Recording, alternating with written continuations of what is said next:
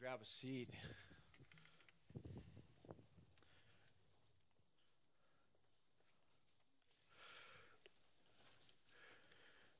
Just to orient you a bit, um, we're in uh, the book of Ecclesiastes, and if you'd like a, a copy uh, of the Bible to follow along, you don't have one this morning, you can just raise your hand, and I think they've got some copies for you.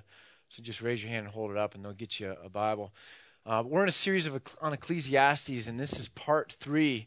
Last week was focus. This is going to be feast, um, and uh, next week is going to be fear. And so there's kind of two keys to the book of Ecclesiastes that are left that I really want to hit on, and you'll see those on your notes page. The concept of of feasting, in some sense, joy, and then the concept of fearing God.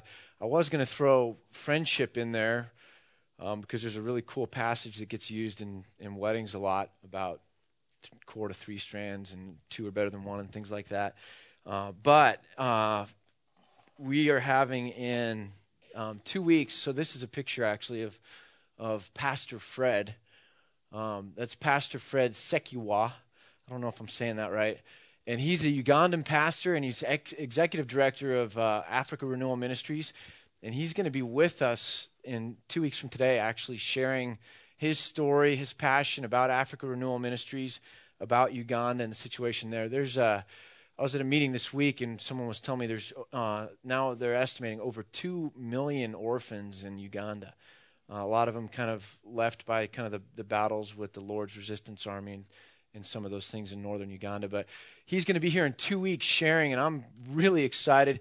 And so, cutting one of the weeks out of the Ecclesiastes series is no problem for me. Uh, we're going to cut the friendship one, and so uh, just hug somebody on the way out, and that'll take care of that. So, um, give a little love, and uh, it'll all work out. So, uh, so that's kind of where we're at. Um, and so I'm I'm excited. And so let's just go ahead and have a word of prayer, and then we'll dive in. Uh, Father, uh, if there's any one thing I would ask this morning, it would be the ability to know that the broken road sometimes in front of us is put there by you to prepare your will for us, and that we are supposed to walk by faith. And uh, I know a lot of us, including myself, feel sometimes like the road is broken, and, and we stop and wonder why and what's wrong, and, and we need answers. And um, Father, give us the ability to keep walking by faith, knowing that you are not finished with us, that you have a plan, and that sometimes beauty comes from ashes. And we pray this in Christ's name. Amen.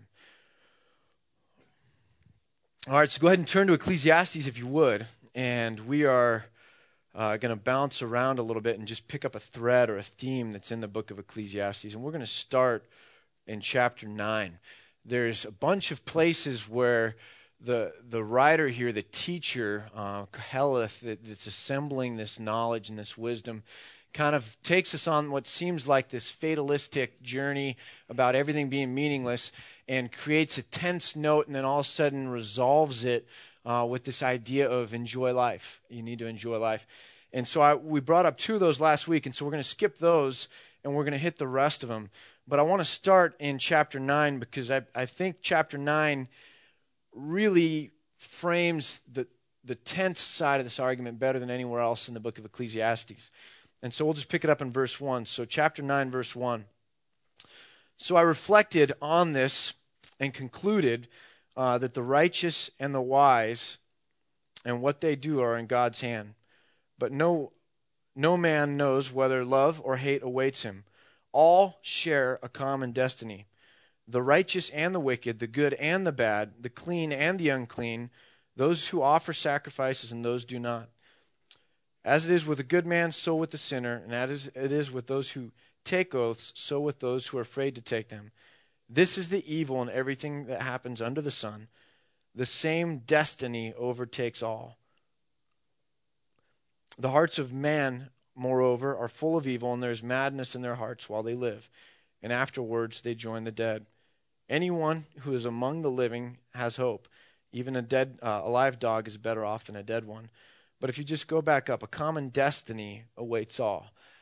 And so the writer is just kind of throwing out here this, this real stark kind of reality that we're all going to die. And it doesn't matter what happens kind of in this life, where you're going to end up, where it finishes, is going to be the same point that it finishes for everybody. We're all going to end up uh, dying. And it creates kind of what I would call an Ecclesiastes moment. Uh, I was driving yesterday on my way to Barnes and Noble, and I was following this little SUV, and I watched this bird. You know how birds always somehow miss cars? Well, this bird didn't. You know, it flew right into the wheel and got rolled over, and all these feathers go flying up in the air right in front of me. And I was just, and I kind of just let it go between my tires. I didn't want to finish the job. Uh, and I, and I just kind of was like, I can't believe that just happened right in front of me. And, and how utterly meaningless that was. That a poor little bird just flew right in that car, and now it's dead. It once was alive, now it's dead. Um, and uh, and I thought that's just uh, what's going on with life. Why does that have to happen? And, and it was kind of this Ecclesiastes moment. It's all meaningless. And so I think a lot of you come in here with an Ecclesiastes moment in your life an Ecclesiastes situation, an Ecclesiastes relationship, an uh, Ecclesiastes stress or frustration or fear. And they're these things that kind of uh, really come up in front of us and go, wow, um, life is a little bit meaningless. And where is this all going? And what's the point to all of it? And those are the, the stuff of real life. And they're the kinds of things that keep us from going to church, I think. Uh, somehow these Ecclesiastes moments keep us from going to church where everything's sanitized and everything's clean and you got to watch what you say.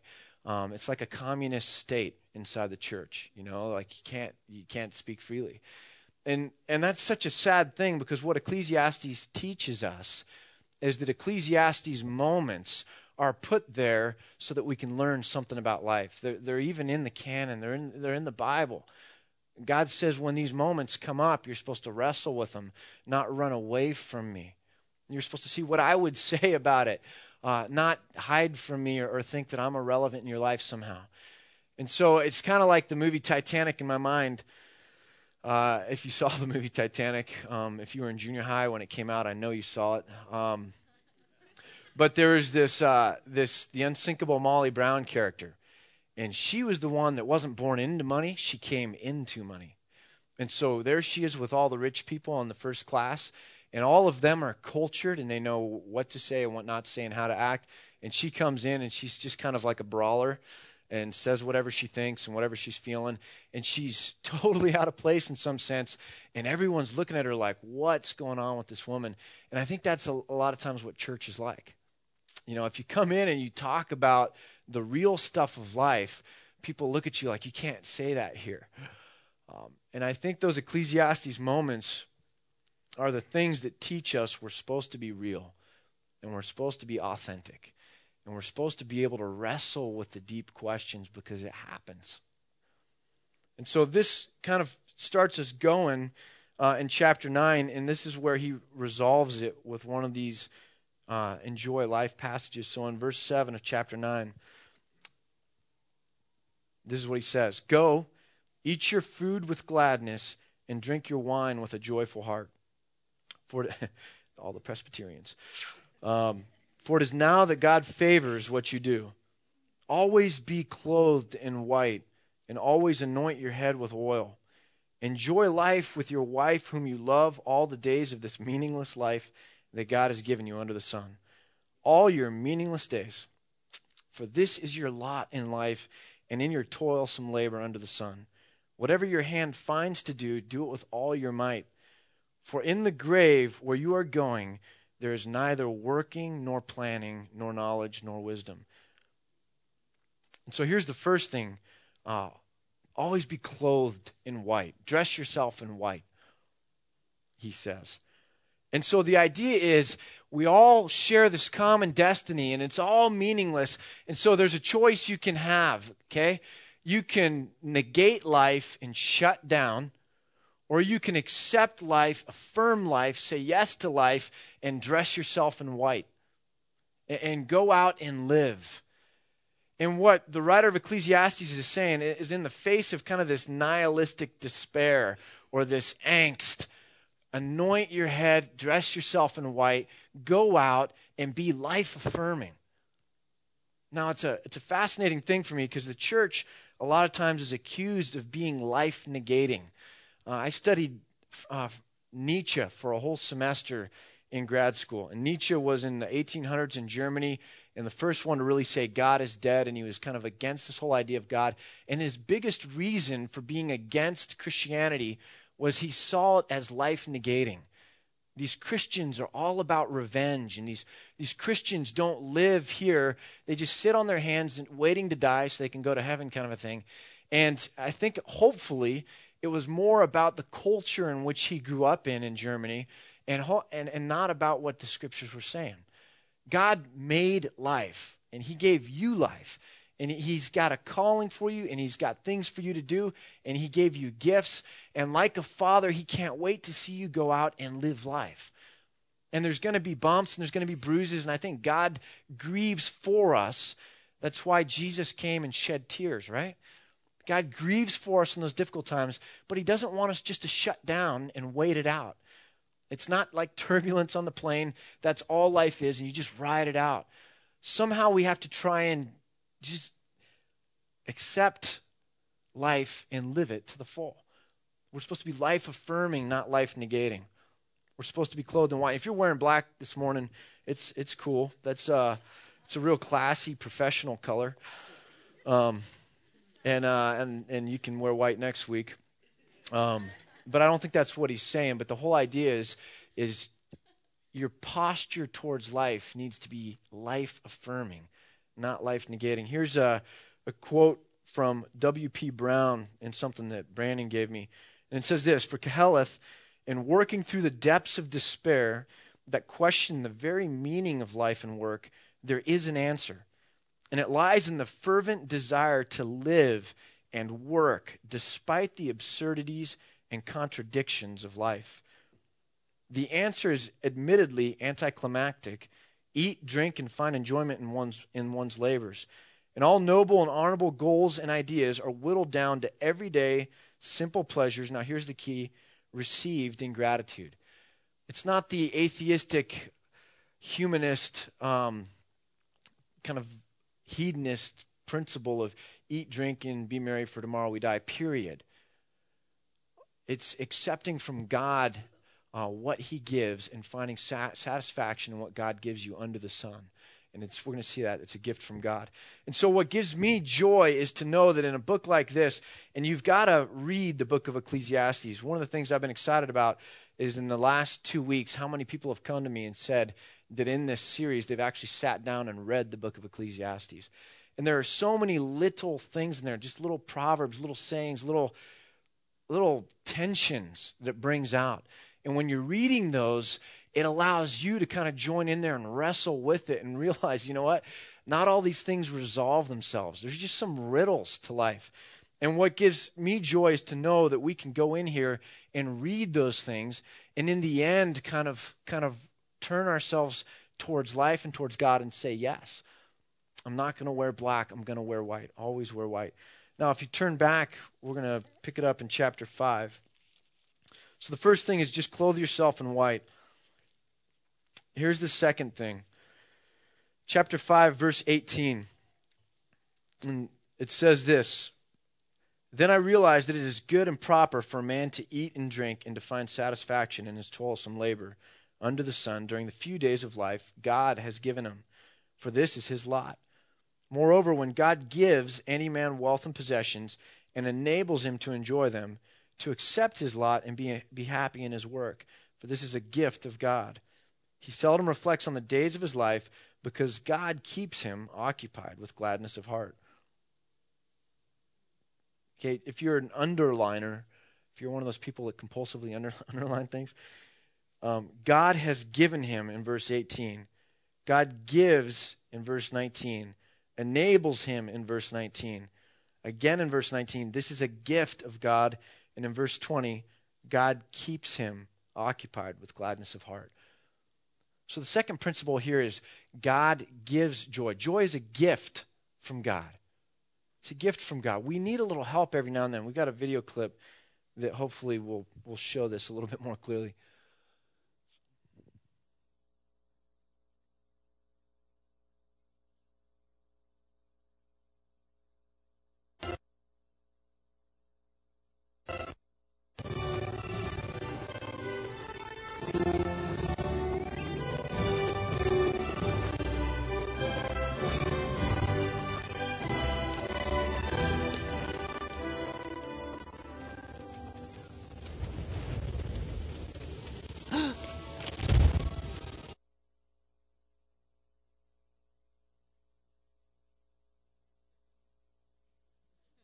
You can, you can just let it go.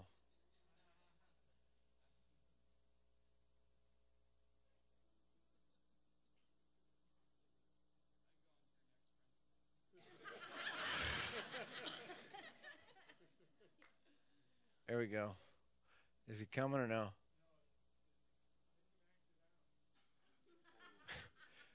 the drama team, front and center.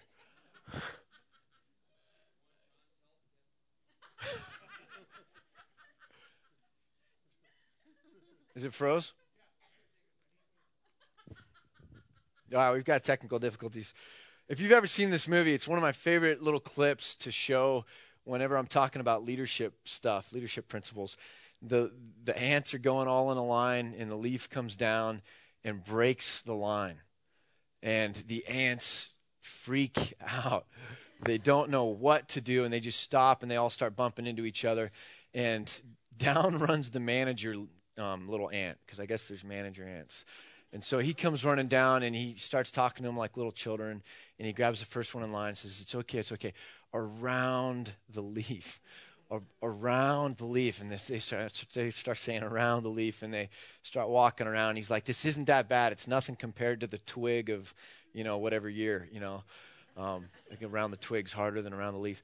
But kind of leads them around the leaf. And what what I think we got to realize sometimes is we think we know what's going on in life and we think we know what we need to do and how we need to do it and we're marching forward and we're saying yay god um, and we've got all the christian bracelets on and everything else.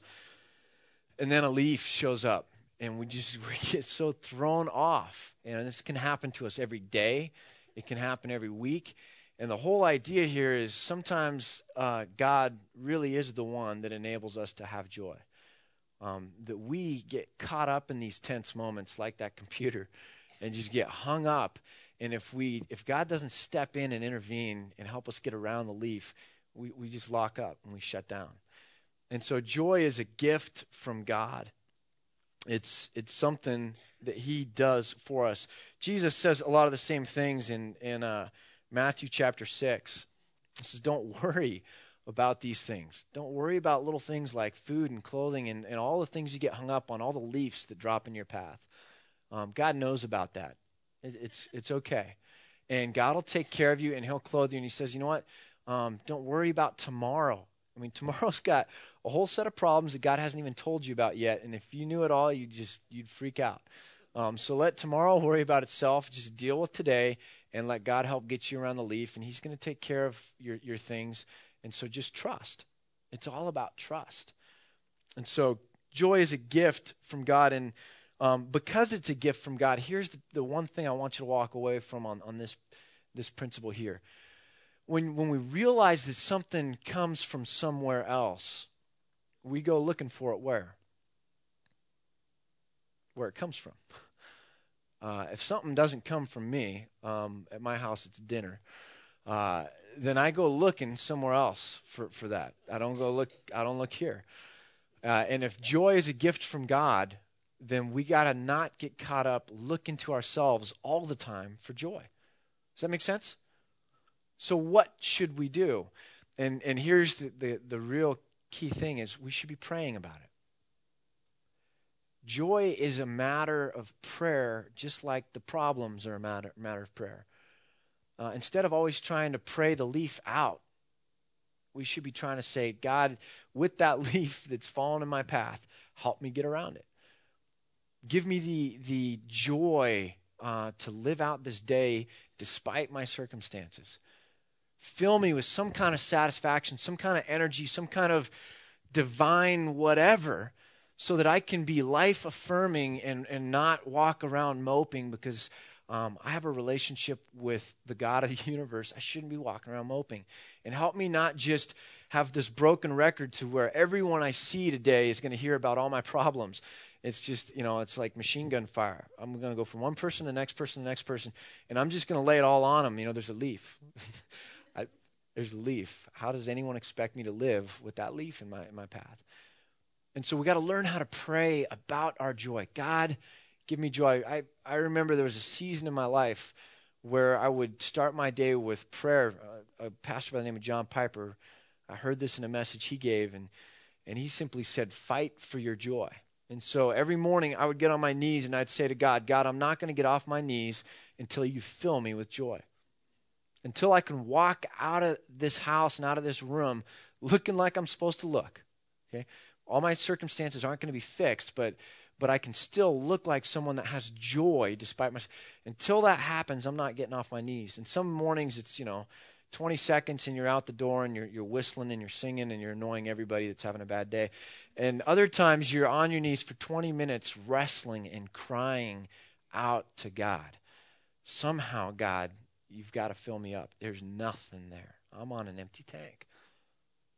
And so the second principle here is just we're being counseled to enjoy life, to be life affirming. And we have to realize that God gives joy. If you flip over in chapter 8, starting in verse 14.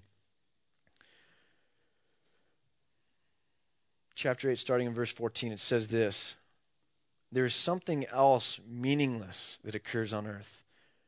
Righteous men who get what the wicked deserve, and wicked men who get what the righteous deserve. This too, I say, is meaningless. Do you, do you get the teeth of, of what he's saying? bad people end up ahead, and good people sometimes end up behind. What, what always causes us to cry, cry foul or, or not fair? When what ought to happen doesn't happen. And our sense of justice is so tied up with that, right? And one of the things that throws us off in our Christian walk is we know that, you know, I'm trying to give my life to ministry and I, am trying to love my neighbor and I'm trying to be nice to, you know, in laws, you know, and I'm trying to um, do all these different things, and and and it should go well for me because I'm a good person. You guys ever felt that? And so when it doesn't go well for you, what do you do? Um, okay, time out. Universe, please stop. Uh, something is wrong here. You know, can I, can I lodge a complaint? Everybody stop. We need to rewind. I deserved something different than what I got because I'm a good person. And we've got that sense of justice in us, and it's so deep, deeply rooted the sense of entitlement, the sense of all of it, that when it doesn't go that way, um, it can throw us completely out of the church. It can throw us out of our relationship with God. And so I, I read something last week from this, um, an intro to the book of Ecclesiastes that Eugene Peterson wrote. I want to read his intro to the book of Habakkuk. And listen to this, okay? Living by faith is a bewildering venture. We rarely know what's coming next, and not many things turn out the way we anticipate. It is natural to assume that, that since I am God's chosen and beloved, I will get favorable treatment from the God who favors me so extravagantly. It is natural to assume that since I am God's chosen and beloved, I will get favorable treatment from the God who favors me so extravagantly. It is not unreasonable to expect that from the time that I become his follower, I will be exempt from dead ends, muddy detours, and cruel treatment from the travelers I meet daily who are walking the other direction. Now, listen to this. That God followers don't get preferential treatment in life always comes as a surprise doesn't it? That God followers don't always get preferential treatment in life always comes as a surprise. When wicked men somehow end up on top and good men somehow end up on bottom, they're not getting preferential treatment. That's a shocking thing. I mean, it, it takes us, it's an Ecclesiastes moment, and it shakes us. You got that?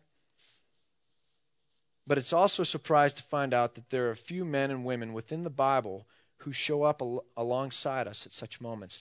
That's what he's kind of trying to do at the intro to, Ecclesi- uh, to Habakkuk is say, God has put books in the Bible that share our felt life experience so that we can go there, learn, and find comfort, and God can meet us in those moments. And so here he goes on. That was verse 14. Um, we don't get preferential treatment, and it, it, it sucks. Verse 15. So I commend the enjoyment of life, because nothing is better for a man under the sun than to eat and drink and be glad. Then joy will accompany him in his work all the days of the life God has given him under the sun. So I commend the enjoyment of life. Joy is a choice as well as a gift from God. It's a choice. We all know this, that it's an attitude thing, right? Whenever you walk up to somebody and say, oh, somebody needs an attitude adjustment. Um, Kim says that a lot about Kip in the office. Um, we know that there's, there's the ability to choose the attitude we're going to have. And that it can be one of joy or it can be the opposite. It can be sour. Instead, instead of radiating, it kind of sucks life into a black hole. And so joy is a choice. And this is so far different from happiness the way we currently define it. In America, we've, we've moved happiness so far over into this immediate felt pleasure zone that you can't just choose it. You're either experiencing pleasure or you're not. Your circumstances are either lifting you up and making you feel like you're king of the world or they're not. You're not in control of your happiness. It's, it's either happening to you or it's not. And what this is saying to us is no, joy is a state of being. It's not a set of circumstances, it's a choice that sometimes we make, it's an attitude that we take on. Joy is so much different than the happiness that's defined in our culture. And so, Abraham Lincoln, one of his famous statements was simply this You are only as happy as you choose to be. I commend to you joy. It's a choice. There's a, a paragraph or a little essay, a little poem that changed my life. It was before I was even a Christian, and it actually got me kind of going on the, the road to becoming a Christian. And it was in my workplace. I was a, an, an engineer at the time, interning. And this was on the wall in a secular workplace, but it's by a pastor. And I passed by it one day right before I put my safety goggles on because I hated wearing them, and I'd walk slow and then put these safety goggles on. Uh, and it was on the wall, and so I kind of stopped and read it, and I actually went back and wrote it down and took it home. And now you can just Google it on the internet and find it. But uh, it's called Attitude by Charles Swindoll. It says this, we've got it up on the board for you to read along. The longer I live, the more I realize the impact of attitude on life. Attitude to me is more important than facts.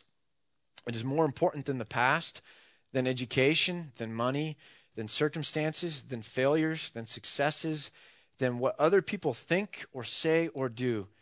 It is more important than appearance, giftedness, or skill. It will make or break a company, a church, or a home. The remarkable thing is, we have a choice every day regarding the attitude we will embrace for that day. We cannot change our past. We cannot change the fact that people will act in a certain way. We cannot change the inevitable. The only thing we can do is play on the one string we have, and that is our attitude. Now, I am convinced that life is 10% what happens to me and 90% how I react to it. And so it is with you. We are in charge of our attitudes. And I think if we would really realize that, that in the, the midst of the worst of the worst, there's a choice we have on how to respond. I might not have control of everything out here, but I control how I choose to respond to it. And the writer of Ecclesiastes sets up this paradox that causes most of us to shut down the whole fairness clause. And then he says, But I commend to you joy. Joy is a gift from God, and joy is a choice, it's an attitude. And so if we go towards the end here, chapter 11, chapter 11 uh, is starting to shut down the book, kind of, and starting to try and bring it home. In chapter 11, verse 7, we'll read this. 11, verse 7 Light is sweet, and it pleases the eyes to see the sun. And however many years a man may live, let him enjoy them all. But let him remember the days of darkness, for they will be many. Everything to come is meaningless.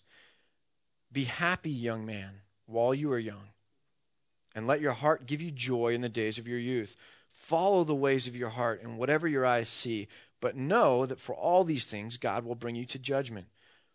So then, banish anxiety from your heart and cast off the troubles of your body, for youth and vigor are meaningless. Uh, what he's really driving home here at the end, I think, is simply this uh, you've only got a set number of days. Um, and it is better to enjoy them all than to try and hang on to your joy and, and save it up. Um, we play capture the flag with life. Do you know that? Remember capture the flag? You have, you have flag and you got to run it back, and there's these safe zones where the, the other team can't get you. And you get the flag, and then you run like mad trying to get to a safe zone. And then you take a breather and you get ready to kind of make another mad dash and stuff like that. And we treat life that way. Um, I got to make a mad dash to get to a safe zone when everything's going to be perfect. No trials, no struggles. I'm safe. It's all protected. I've got everything right where I can control it. Um, everything's going to be perfect for that little season. Then I'm going to really enjoy it. That's why vacations never work, by the way. You know, I'm going to wait for that vacation. Everything's going to be perfect. Um, mine don't work that way. But we do this in life. We try and save it up. We're going to get to this little season where everything's going to open up and it's going to be the sun will come out kind of uh, Annie moment and we're going to enjoy it a whole lot, and then we're going to probably sprint like mad, and, and we can't enjoy that because we got to get to another safe zone. And the writer of Ecclesiastes is saying, guess what? Uh, you only have a certain number of days. Enjoy them all, and don't wait to start until you get older. Young man, young woman, start now. Start today. But don't go out of bounds with it. You know, live in bounds, but start today. Seize the day. Enjoy all the days. And so joy is a gift from God, joy is a choice, but joy is also a commitment. It's a commitment to say, I'm gonna um, make the most out of this life that I've got each and every day. This is the day that the Lord has made. I will rejoice and be glad in it. And it's such a hard thing to let sink just kind of deep into who we are. There's no. Should I even try with that next video? You, okay, they they think we're good. This is a good. This will be a good test. Um, we'll try it, and if not, we'll we'll just go on.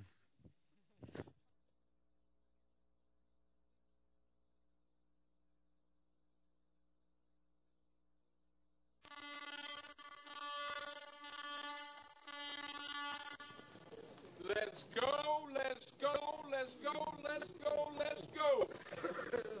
Wake up, gentlemen. It's late. It's 3 a.m. in the morning. All right, listen up.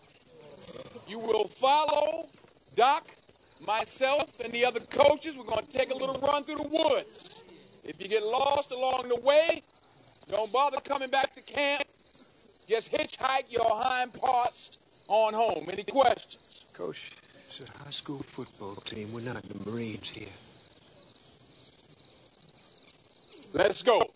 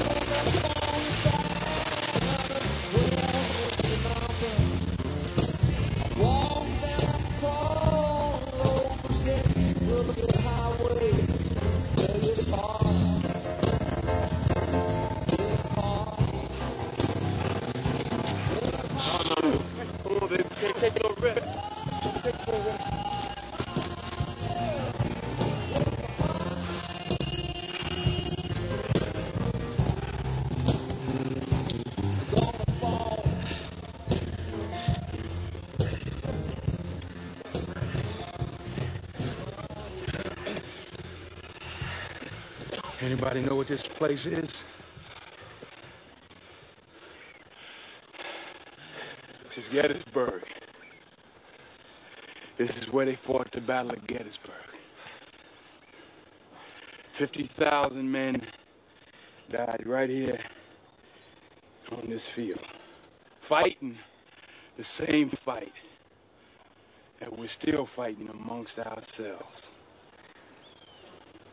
today. This green field right here, painted red, bubbling with the blood of young boys. Smoke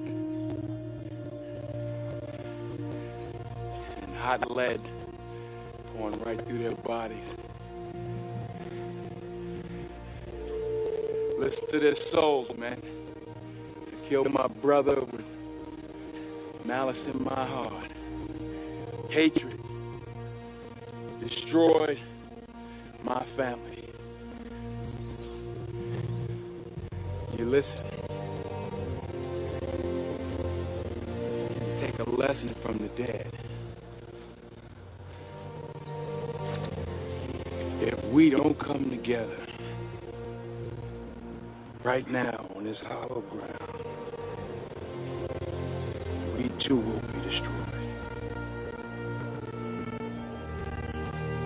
Just like they were.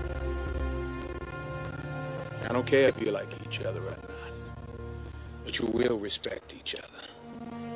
And maybe, I don't know, maybe you will learn to play this game like men. If you remember the movie, it was Remember the Titans, and the the players couldn't get along because of race, and the coaches were trying to get the players uh, to play with one another, and it wasn't working. And so he gave them that early morning jog, early morning run, and he took them to Gettysburg, like you saw, and he made them stand there. And there's power to experiencing something firsthand rather than just being told it. Does that make sense? And what God is trying to do in the book of Ecclesiastes is run us out to Gettysburg. Um, how many times in your life have you heard it in, in, in a cliche way or, or just even earnestly? You need to make the most of who you are and what you've been given, and you have a choice in life. What are you going to do with it? Make good on it. Make the most of it. Start today. Seize the day. And a lot of times that works for five minutes or until the, the credits on a movie start to run, and then we go back out and there's the leaf in our path or there's the broken road before us, and we immediately get thrown off. Um, because just being told to enjoy life doesn't quite work. And what we need to realize is God is serious and He's earnest about us learning in the middle of the worst of the worst of life the difficulties, the times, the trials, the struggles, the relationships. Somehow, some way, we cannot put off joy. We have to go to Him and pray for it. God, give me joy. I can't get around this thing. We have to just choose it. Sometimes we need to hit the reset button and just say, you know what? I'm going to choose to respond to this thing in a better way. My car gets in a wreck. Great. It was God's car, not mine. Um, my car gets towed. You know what? Well, that'll teach me. It's okay. It's only a hundred bucks. It could be worse. Whatever it is in your life, sometimes we just got to choose to respond. Life is 10% what happens to us, 90% how we respond to it, and we got to choose that. And we got to start today, whether you're 90 years old, whether you're nine years old, don't waste a minute. And so, God will take you, I think, to teach you this. God will take you on an early morning run. He will. He will take you and he will run you out there and he will try to strip you down and show you that quit trying to amass everything in life. Quit trying to control everything in life. Quit waiting for that, that end of the rainbow season. Just start taking each day. Let tomorrow worry about itself. Give it to God and make the most of it. Some of you are in here, and and this uh, this is a day where God's taking you out on an early morning run. Uh, some of you are coming in after a week of, of God taking you out on an early morning run, and somehow you have to learn what God is trying to teach you. Uh, and that's just to let go um, and quit trying to do this. We, I think, sometimes pass on our calling in life. We, we never get on with the contract that God has for us because we, we try to negotiate the terms endlessly. When we're sitting there with God, negotiating over the terms and the, and the circumstances of our life, waiting to get started and pull the trigger. And the terms and the circumstances in life are what God has for you. It's your lot in life. And we need to quit haggling and start accepting and not miss our calling in life. God's got something for you. Uh, take it and run with it. I needed this this week um, because I'd forgotten it, you know. So I'm planting a church, and I put my head down, and, and I went into doer mode and and turn into a machine mode. My wife hates it, uh, and and I'm just going to get to the end of this kind of a thing and just bowl forward. And I'd stopped enjoying it, everything, and I needed this as a wake up call to me to to to enjoy each day of this, each week of the church plant, all the hard work, just to enjoy it. And one of the things that really woke me up was a slap in the face for me. And and uh, Proverbs, I think 26 in there says, "The wounds of a friend can be trusted, um, but don't trust, you know, the kisses of an enemy." And so I have always said, you know, to my friends, slap me, and slap me early. I'll get mad at you if you slap me late. Um, if you if you let me go too far and you could have slapped me early, I'm going to be mad. Okay. Um, wounds of a friend can be trusted. If you see that I'm just I'm stuck, come in, slap me around the leaf can. You can do it. Um, and so I had a moment this week. It was uh, work with Kim Hunt, and Kim is one of my heroes. Most of my heroes in life are in this church, to be honest with you. Um, people that are taking their jobs, their calling, where they work, what they have, what they're doing, and they're trying to use it for ministry. Um, those are my heroes, giving their time, their energy, their their passion. And one of them is Kim, and uh, she could be getting paid a whole lot more elsewhere. Uh, and so we're in the office, and she does. She works and works and works and works and works and never stops. And if you know Kim, Kim likes her alone time. And so there was a situation this week where it was one more thing being added to her, uh, one more, just a lot of different things. And I, I kind of just was like, Kim, is can can you handle this? Are you all right? Why are you doing this? You know, you need to say no or something. And she looked at me and she said, um, This is what I've chosen. You know, she chose to be in ministry and to be available to people and to be willing to go out with people and spend time and try and change a life or make a difference. And so here I am, like, oh, gee, Kim, you know, this really sucks. And, and she looks at me and says, This is what I've chosen. Um, and I need those, those slaps in the face. Um, quit treating everything is throwing you off of your game that you've kind of mapped out in your life.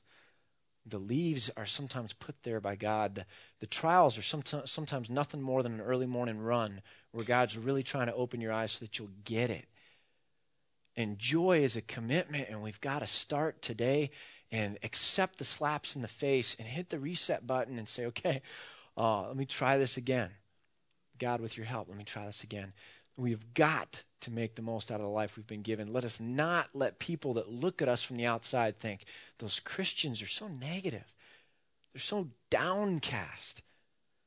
Their spirits are so kind of gloomy. When, when David was downcast, what did he say? Um, God, restore me. Turn me right side up again. And may we be willing enough, may we love life enough, may we look at what God can do and trust Him enough to say, God, set me on my feet again. I want to make the most of this life that you've given me. The team's going to come up and they're going to play for just a little bit before they go into our last song uh, songs. And I want you just to think what is the broken road that God has before you that is put there to prepare His will for you? What is the thing that you need to accept and, and kind of respond with the right attitude and choose joy instead of just letting it eat away at you and just goad you and poke you?